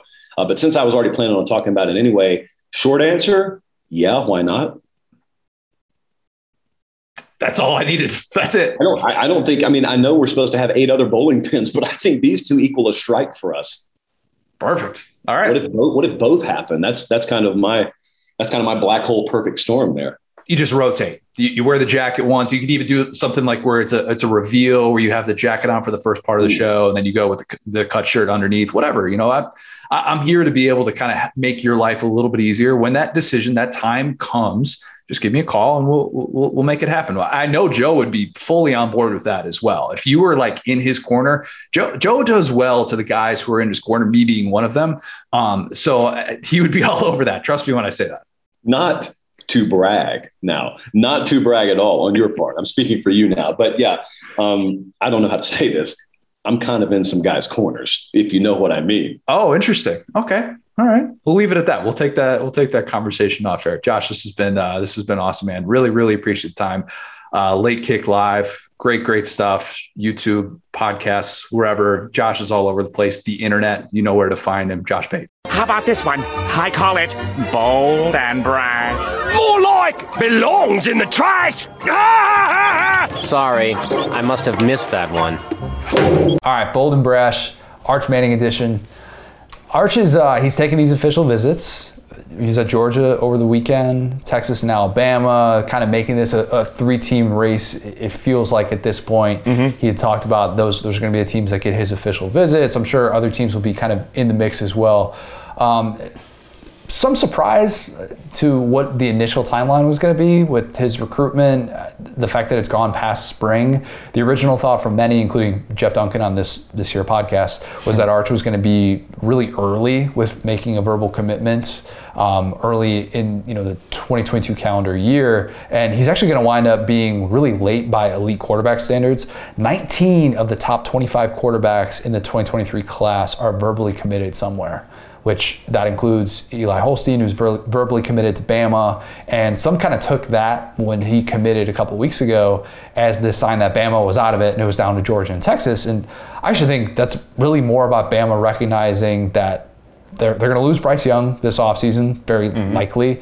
And they only would have two other scholarship quarterbacks on board. So why not continue to recruit this guy that they really like and hope that it doesn't make the difference in like the Arch Manning sweepstakes, which it shouldn't because if I if I'm Arch, I'm not looking at that as a negative because for the number one recruit in the country, you shouldn't look at it as well. My path to playing time just got tougher, Right. Because they have this guy who's lower rated in my same class. If he's going to start in year one or year two, he's beating out multiple blue chip recruits, and at least one of those recruits is going to be older than he is probably. That's the way this often sets up, and the other part to this that needs to be remembered if there's people saying, well, he absolutely wouldn't go to a place like Alabama that's got another quarterback verbally committed, you're not locked into staying anywhere if you don't win the starting job in year two, if you're a blue chip quarterback. Uh, you can hit the portal, you can make a crap ton of money elsewhere and play immediately. So, like, you know, the Quinn Ewers thing, the way that that's set up with Ohio State, it's like, yeah,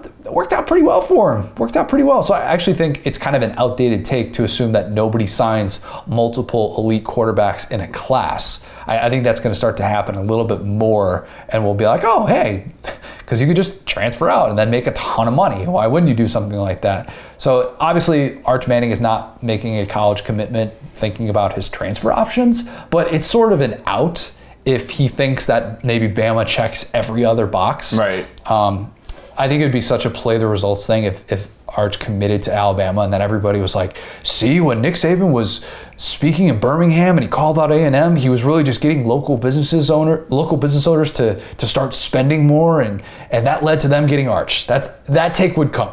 be, be ready for that. That would absolutely happen. Mm-hmm. So do I, do I think he's going to wind up at Bama? Probably not. I'm not definitively saying no, but probably not. Which, I mean, if you think about it on the surface, you're like, that sounds insane because you've got three consecutive quarterbacks who finished in the top three in the Heisman voting. It's essentially what Oklahoma did. I mean, that that's not even including Jalen Hurts, who did that at Oklahoma. Mm-hmm. But I also don't think, and again, this isn't like inside knowledge or anything like that. This is just a just a guess based on the way that he's approached this entire recruiting process. I don't think Arch wants to go to a situation where his play caller could change after he's committed Right. or while he's there in year one. Yeah. There, there's risk associated with that. And uh, again, that kind of contradicts the point I just made.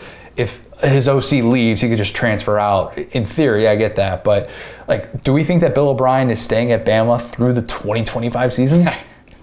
I mean, I just wouldn't commit to a place where my OC is Bill O'Brien. Period. I think that's the worst You case are- scenario. are to be such honest. all, all the guy did was lead a, a top seven offense in college football and have the Heisman Trophy winning quarterback. No big deal. big No, deal. Listen, I'm just saying, if you watch Bryce Young play and you're Arch you think that's the style I want to play, where you're just like, my offensive line has betrayed me, and I am now down two receivers. Like, I'm not, you know what I'm saying? Like, Bryce Young is amazing. Amazing, amazing, amazing. Like, we talked about, like, I haven't been more in on him than any Bama quarterback, but to say he's had it easy, I think it's been pretty untrue.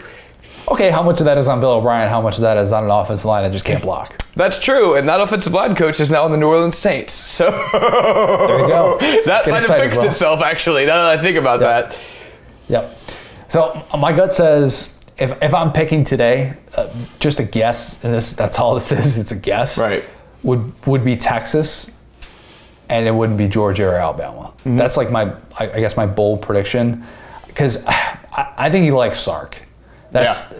based on based on things that I've read, based on like you know the things that you see from those visits and all those different things. I think he likes Sark and his offense and what he's been able to do with it because obviously part of the Sark argument is is what he did at Bama and what he did with Tua and what he did with Mac Jones. It, it kind of sets up well too for Arch to back up Quinn Ewers, who is two classes ahead of him Right. now, and then Arch would theoretically get to start as a sophomore. He would have the inside track to do that.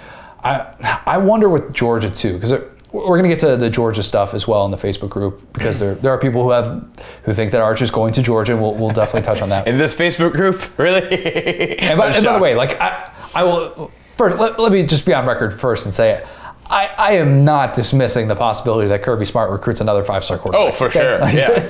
Honestly, I, think that's the best destination for him. Like, you, you look at kind of like where they're at right now, and the fact that they just won a title with Stetson. It's like, imagine if they had that team with Arch Manning. That team would be Yeah. just ripping, picking dudes up and throwing them sideways, and like sending them to the NFL at that point because they'll be unstoppable. Yeah. if you told me that Kirby Smart got five of he got like uh, no okay that's too many. If you told me that Kirby Smart got three five star quarterbacks in the same class, I'd be like, eh, I guess he found a way. Just kind of what he does. All right, despite the fact that the track record not great. I do wonder though with with Arch if there's something about you know, Georgia not having a top 40 passing offense in the post Aaron Murray era, also lacking the quarterback drafted in the first four rounds of the post Matthew Stafford era. I, wonder if Georgia's got a little bit of a tougher path in terms of kind of righting some of those wrongs. You know what people that kind of need to talk more about though? Carson Beck and Brock Vandegrift have four years of eligibility. Jeez. Because remember, 2020 did not count against Carson Beck. Yeah. So let- let's let's not let's not t- dismiss the significance of that. That's going into this season. So like, you know, those dudes are, are probably going to be around. It, one of them didn't transfer out post spring or something like that. That's not even including Gunner Stockton, which I realize you're going to have to beat someone of Gunner Stockton's caliber probably, but you know, by the time that you're actually there, so that I get that's part of it. But like, I don't know, like Carson Beck, Brock Vandegrift, they're going to have multiple years in Todd Monken's offense, mm-hmm. more by the time that Arch gets there, and with all that eligibility, I, I just kind of wonder if that if that plays a part in this at all. Even if one of them transfers, which like that's still a big unknown, especially with Kirby, who has had more five-star quarterbacks transfer out of Georgia than any other program has had enter their program since 2016. Um, you know, like you still don't know if you're Arch if you're going to be given the fast track to play because it's it's Kirby. he doesn't care about five star, right? Like he just doesn't. When it comes to actual playing time, it's very different than the recruiting process that's been well documented. So that's my long-winded way of saying I think Arch ends up at Texas, and then here's the fun part. Mm-hmm. I think we're going to get to debate when he comes to the SEC. Can you imagine how incredible that would be if Texas did not come to the SEC until 2025? Mm-hmm. Okay. It would be Arch's pre draft season. He would be able to play the against the teams that he, he spurned. Right. Right. I mean, it would just be tons of like there would be four different SEC fan bases who would be like, oh, we we got to get up for this one. This is going to have a different kind of, uh, you know, uh, of animosity in this one. But you know, obviously, only to a certain extent. It's not like he necessarily like transferred out of one of those programs or something. We're not talking about like an Eric Gilbert situation, even or anything like that. But it would be unbelievable theater. It, it really would. He could be the most scrutinized quarterback in the history of college football by that point. I mean, that that is all within the realm of possibility with the NIL money that he's going to covet. It would just be incredible. It really would. So that's kind of where I lean right now. Will, I didn't mention LSU in Florida just because it sounds like this decision will be made before the start of the season. Yeah. I'm not sure how a first year coach has, who like hasn't coached a game yet at their respective program is going to be able to kind of make up that ground, show what their offensive identity is going to be. Yeah. Do you have any sort of tiny little sliver of hope left that Arch ends up at LSU? No, the Mannings hate Louisiana. They always have. Um, it's fine. I mean, they've had. I mean, they've had what? How many opportunities? You know what I'm saying? Like, Yeah. okay, what, what am I supposed to think? Oh, now uh, suddenly they love Louisiana. They all grew up in New Orleans and have like roots there, but they just move out as soon as they can. So it's whatever. And like, same thing. It's like, what is he going to commit to Coach O? I never saw that. And then Brian Kelly's there, and it's like, yeah, I mean.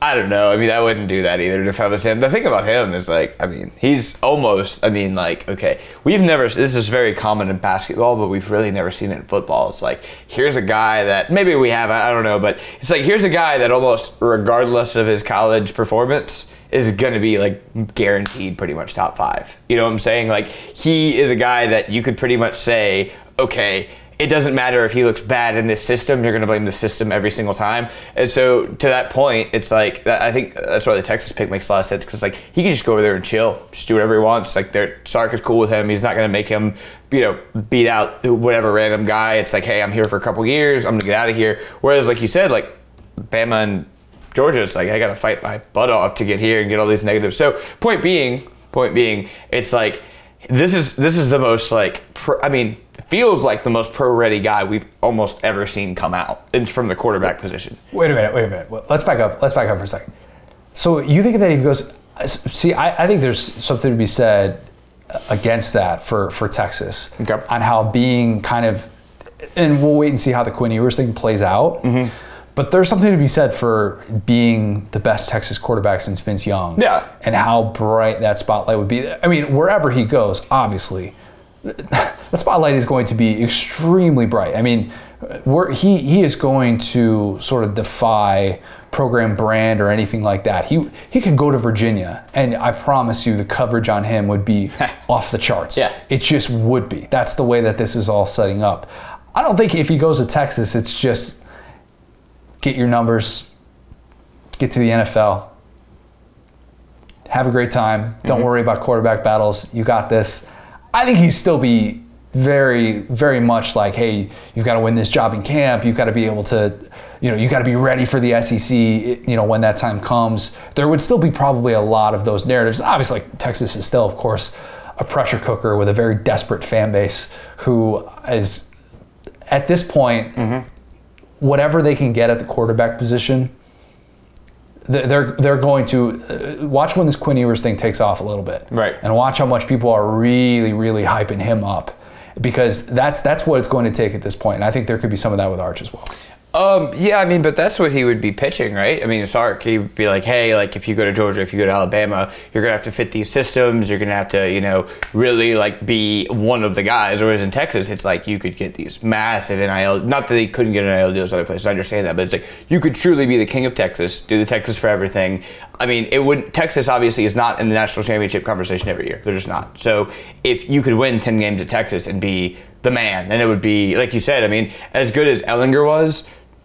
Uh, I think he retires as a Texas legend and won one New Year's Six bowl game. You know what I'm saying? Like I think that the the light at this point, I think that the amount of pressure for a Texas quarterback is so much lower than Alabama or Georgia, who now Georgia has a national title. Before that, they were like the team that couldn't get there. With Alabama, it's like Bryce Young just won the Heisman, and like they've had these great quarterbacks and championship quarterbacks. It's like whereas at Texas, it's like that's if I was Sark, that's what I'd tell him. It's like, hey, you can come down here, and have some fun. I'm a great offensive mind. I'll make you look great. I'll make your numbers great. But he doesn't have to play, you know, all these different great teams the entire time there and be the best quarterback in college football and to go high. Because at this point, it feels like the Mannings are much more NFL focused than college focused anyway, in my opinion.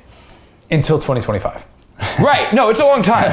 It's a long time, but I'm saying like his legacy, like there's a lot of guys where it's like like Burrow needed to win all that crap to go number one overall. All he has to do is just not fall off the face of the earth or get in a fight with a coach. You know what I'm saying? Yeah, I mean, yeah, because the, the pushback is it's no, nothing is ever guaranteed, and quarterbacks are scrutinized in such an unbelievable way that it, it's it's you know you really do a deep dive in terms of the way too early projections and how quickly those things can fall off. And then of course we've seen the Trevor Lawrences, the Andrew Lucks, the guy who are the guys who are so highly regarded during college. And it's like okay, we know they're going to be number one overall. Their tools are so good. It's not going to be really dependent on the numbers as much. So I, I, I get I get what you're saying from that standpoint. Yeah, uh, I'm very much looking forward to what we got in Yeah. the Facebook group here because I think we got predictions that are all over the place. Yeah. So the questions I asked: uh, What school does he pick? Uh, what does his college career look like? And what do his NIL earnings look like? we're, we're going to try and keep this. Uh, we're to kind of try and keep this, uh, you know, between the guardrails here. Talking about a 17-year-old kid. Yeah. I realize that's that's part of this. Okay, uh, Jace Walden says Georgia, like a pirate had a baby with an angel. That's between the rails. Sorry. You can start over. I was pre- mentally prepared for the rails, and we're already off them. Okay. yes, we are. Yes, we are. Um, enough to buy many leather-bound books and an apartment that smells of rich mahogany.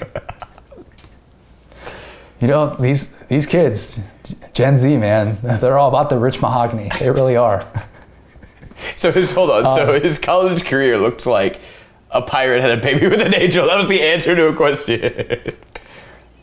I don't know where to go with that. cool. Yeah. I, I- I'm just gonna leave that there, Jace. That that's what we're looking for. That's that's short and sweet. 10-10.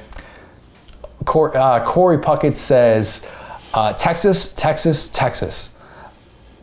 Remember, that's for all the questions that we asked. What school does he pick? Texas. What does his college career look like? Texas. What do his NIL earnings look like? Texas. Okay. And he has an Oklahoma profile picture, and Baker Mayfield is back, so he's prepared for that Arch Manning work coming his way. That's pretty good. That's pretty good. Um, Michael Dark says on early signing day, Arch decides to do an old school press conference on ESPN with four hats on the table. He'll pick up a Tennessee hat and begin laughing uncontrollably before throwing it in a Butch Jones era turnover trash can. That's incredible. then he pretends to pick up the hat of each finalist, Georgia, Texas, and Alabama. He finally takes his hands off the hats and res- reveals his Jackson State shirt under his button down. He'll explain that NIL really wasn't a deciding factor and his favorite football player of all time is Deion. It's like one of those Dr. Ubar memes. Look. you want to be the leader of Jackson State?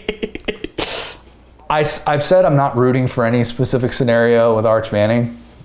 I'm rooting for that scenario. yes. We need that. Oh man. All right. Let's go to. Uh, we're trying to get some people that we haven't had on as much. Um, let's go to William Combs. Combs? Yeah, Combs.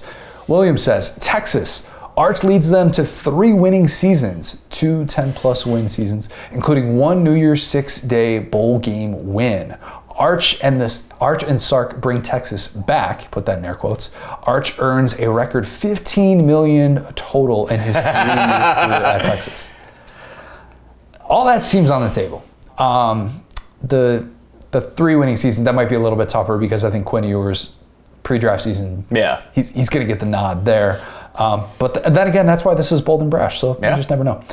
But um, I don't know what the bar is going to be for him in college because I think it will be dependent on where he goes. If he goes to Alabama or Georgia, it's it's we're talking national championship. Yeah. Right? I think if he goes to Texas, it's weird to say that national championship expectations for Texas are out of reach. Maybe this year will change that. But I think we'd be talking about at least going in, at least going in, we'd be talking more about the individual accolades. We'd Right. be talking more about bring the Heisman back to Texas. Vince Young would be the bar. Uh, that's that's probably, and I guess that that does get into national championship expectations as well. Yeah. So anywhere he ends up with these three, unless we're talking Jackson State, um, yeah, national championship expectations are probably going to be associated with him. But I do think that a lot of this will be what is he going to do from an individual standpoint? Is he going to end up like an all-time college football great? Is he going to be as good as Eli? Is he going to be as good as Peyton? Is he going to be as good as Archie? All, all those things are going to be on the table. That's going to be kind of the well-documented things. But I don't even, I don't even think that's right though because I don't like trying to, especially from a number standpoint, uh, of trying to over dissect what he could do versus what Peyton did or what Archie did and all, all those different things because it's a very different era. It, it really is. It is. And even comparing him to Vince Young might not be totally fair because obviously they're they're different players. Arch moves well. He's not going to move like Vince Young. Right. He's just not. Okay.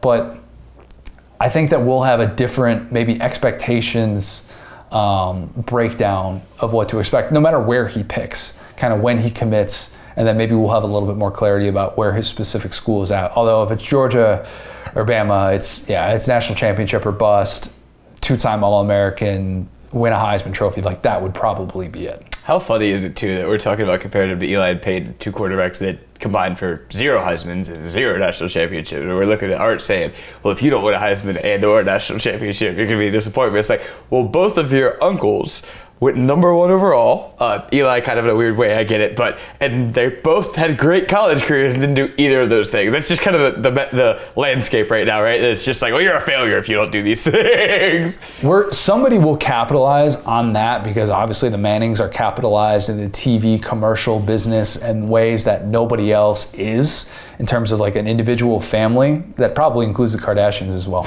um, but if if somebody comes up with the idea of Arch, if, if Arch wins a Heisman Trophy and then finding a way to just troll everybody in his family about it would be incredible.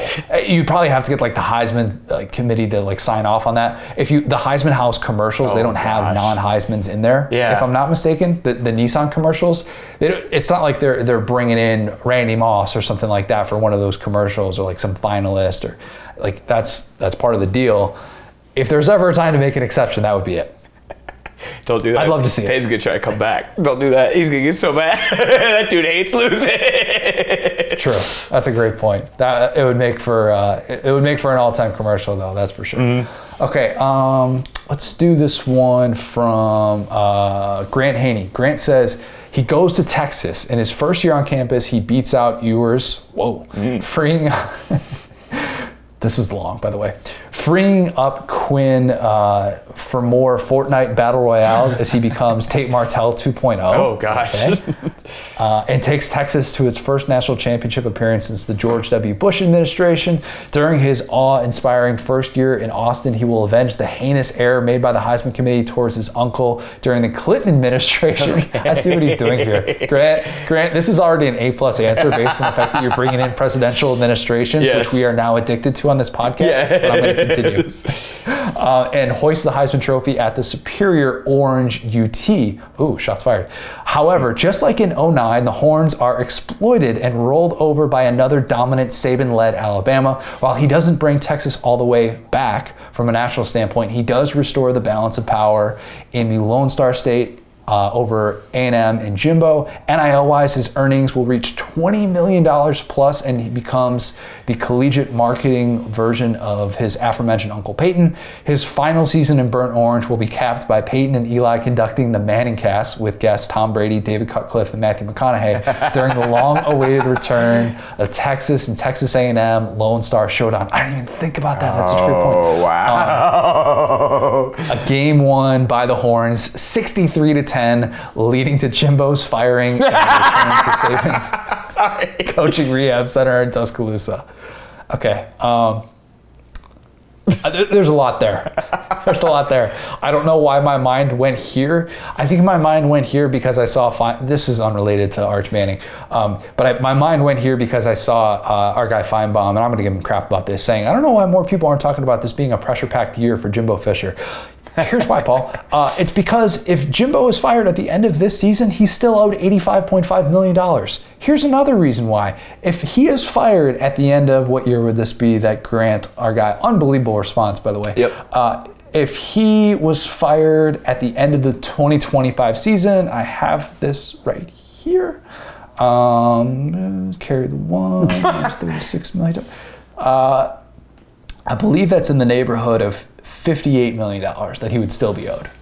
Well, I have this right here the amount of guaranteed money that Jimbo Fisher Oh my God. every single year. I wrote it out because I the wanted to Iowa see it. notebook again. I love this guy. Yes.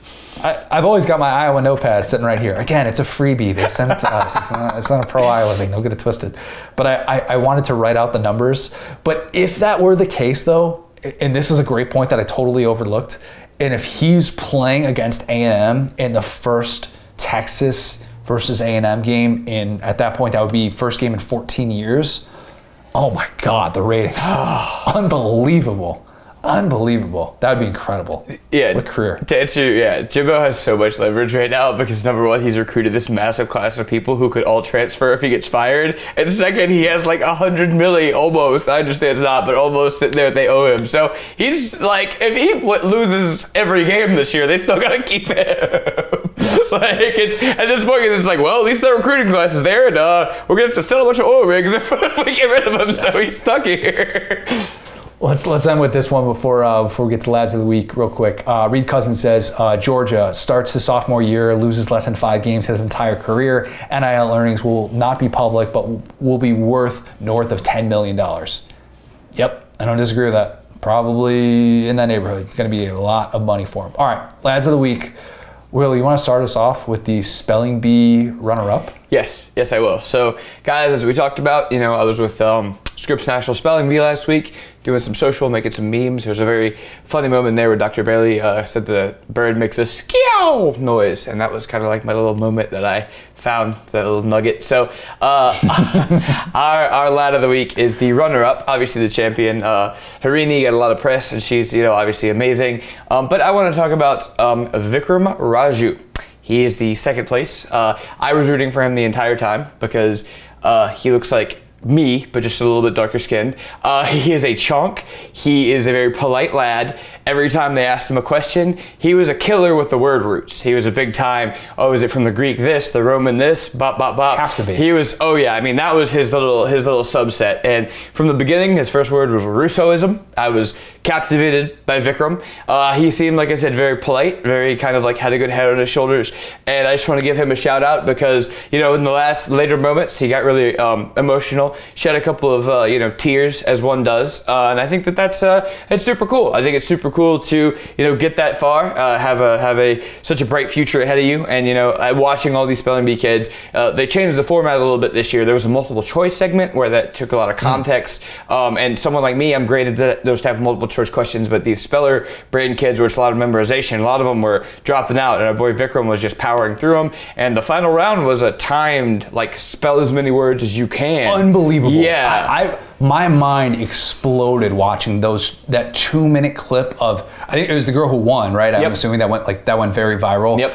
Of all of these words that she spells in two minutes, I was like, I can't get one of these, and you're doing these in three seconds without any sort of questions about them. It was unbelievable. Yeah, so just great performance by the lad, you know, ch- testing every part of his brain. We saw the gears going, and he came just a couple of words short in a new format. So, know, we'd love to see him again, but really just a strong week for the lad. Strong week for the lad. Love it.